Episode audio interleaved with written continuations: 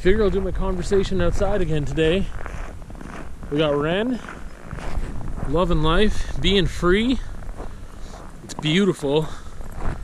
It's only like minus eight or something, and it actually feels like that. The past like week or so, it was like lower temperatures, but it was bitter cold, and it felt like it.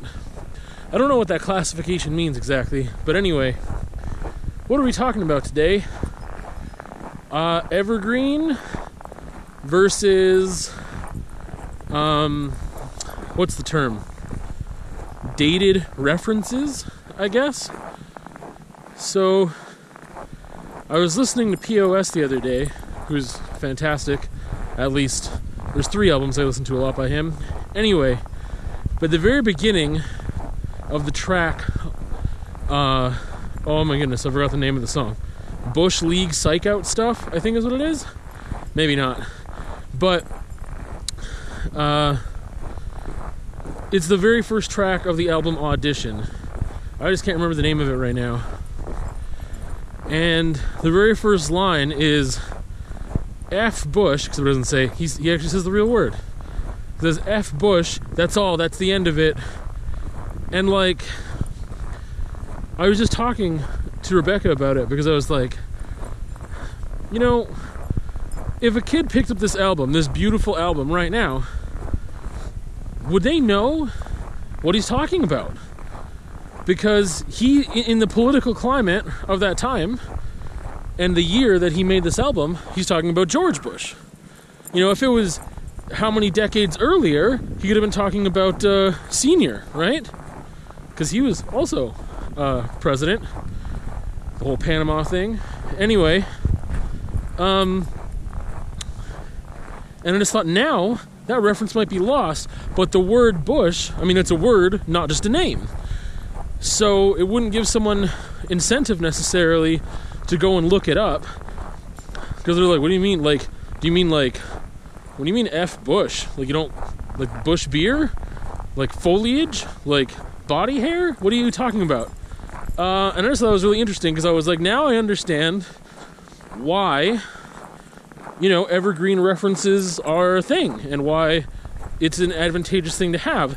However, today, Ren, just disappear off a cliff. That's cool. Ren, you silly. Anyway, and today I was listening to Bloodhound Gang. And I was thinking, man, all these references are dope. and I was just thinking, like, yeah, they're dated references and not everyone's gonna get them, but they're like time capsules. And Jimmy Pop has so many references packed into a single verse sometimes that it's like, what? What is that? What does this mean? What is that? And I was just thinking of like, in the past six months, like, I don't listen to Bloodhound Gang often. It's fun, but generally not what I'm looking for. And uh, I was just thinking, like, man, like, I didn't know the story of Larry Flynt really in its entirety. And I still don't, because I just watched the movie, The People versus Larry Flynt. But I just watched that like a month ago or so. And so when he referenced Larry Flynt this time, he said something about like getting shot up like Larry Flynt or something. I don't know. And I was like, oh, I know what you're talking about now. And if I was really curious, this is the cool thing about dated references in the era of the internet. I can just look it up. I can just look it up. That's all I need to do. You just go look it up and just be like, hey, what is he talking about there? He said this dude's name and he dropped this sick rhyme. And now, what uh, what does that mean? What is he talking about? And I can just go look it up. And I think that's fantastic. I think that dated references, maybe pre internet, still serve as a time capsule, but it's just like an inside joke. It's like an insider thing of like, yeah, you can give the nod to that other person who grew up in the 60s because they knew what it was like or whatever, and no one else, you know what I mean? Um, if we're in the 80s and stuff, and they're like, I don't know what that is. And like, yeah, Corey, you weren't around for the 60s. Of course you didn't know. But now I can just look that up. And I think that's cool. And and the, the silly thing is like some people be like, oh well, if they feel like it takes away from their exclusivity of knowledge, that insider thing. It's just kind of silly. But uh, Ren sees a puppy. But I think it's really cool. I think that having that access to internet and that information and being able to look up those references and stuff, like I I was on both sides of the fence and now I just feel like no, like your references being super super timely, like why would you don't go out of your way to make evergreen references, you know? That that type of art is for the people in the moment and no, see now I'm going the other way. Okay, where were we? So I, I, I now I'm swinging back the other way, and I'm thinking, this is what is so beautiful and amazing about art. Intention and purpose do matter so much. And on that same token, they don't matter at all because you are coming to that piece of art with your own personal experiences and history and the well, here's the no, that's why it matters. The purpose and intention might be to not give you any information, like an abstract painting that says untitled. Except that that information tells you maybe they didn't want to title, maybe they didn't ha- like, maybe they wanted you to not have like any direction. Um, who knows? But anyway, intention and purpose matter because I was thinking like, what what is so wrong about someone who's a wonderful songwriter wanting to have an evergreen piece of art that can be understood for generations.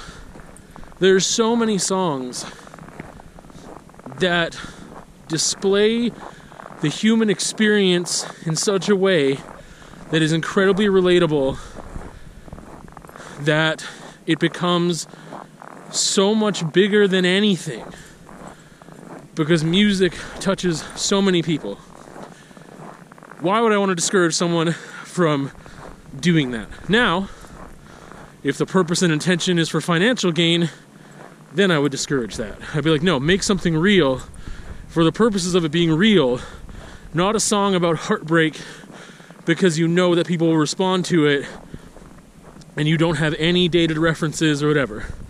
Then, and like I was saying before, in the case of Bloodhound Gang or POS or or whatever, you know, have fun with it.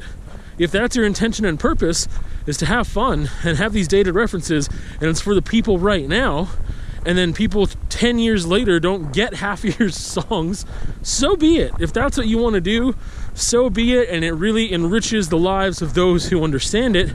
But also because because we now know when we are creating art now, we know that's a lie. We don't know.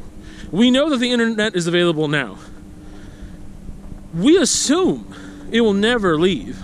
We assume that will change and adapt, but that it will never cease to be a thing. I don't know, or maybe there's some people, again, that are like, "Oh, the internet's to go away. It's it's not forever." You know, but as far as I know, people generally accept, yeah, the internet's here to stay. It's this thing that we aren't to do without now that we have it. And because we're making art in that context of belief that people will always have access to it, we know that they can go look that stuff up. We think we know that. We believe that they can go and look up those references and still have um, the knowledge and as much as they can uh, to to enjoy those other levels of lyricism. And I think that's super cool. But it's also cool just because, like, you know, 50 years ago, when they're making beats, they're singing their songs, they weren't thinking about, you know, the internet. And now anyone can go look up this information, maybe because they didn't care if uh, if people could look it up or not, or maybe because they were just like, yeah, you know, this song's gonna get passed down from from this parent to this kid to the, the grandparents to their children's and whatever, right?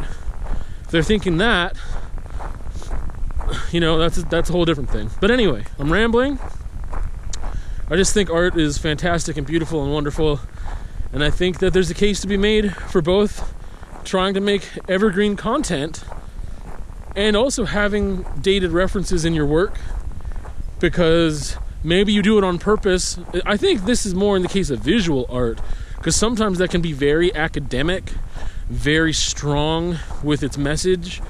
Unlike, I shouldn't say unlike music, I think generally music doesn't do that, but sometimes it does. And there's tons of different, you know, protest rock groups and Rage Against the Machine and there's all these references to things that you might be like, oh, I need to learn more about that. Like, what are they talking about here? What do you mean this is like that?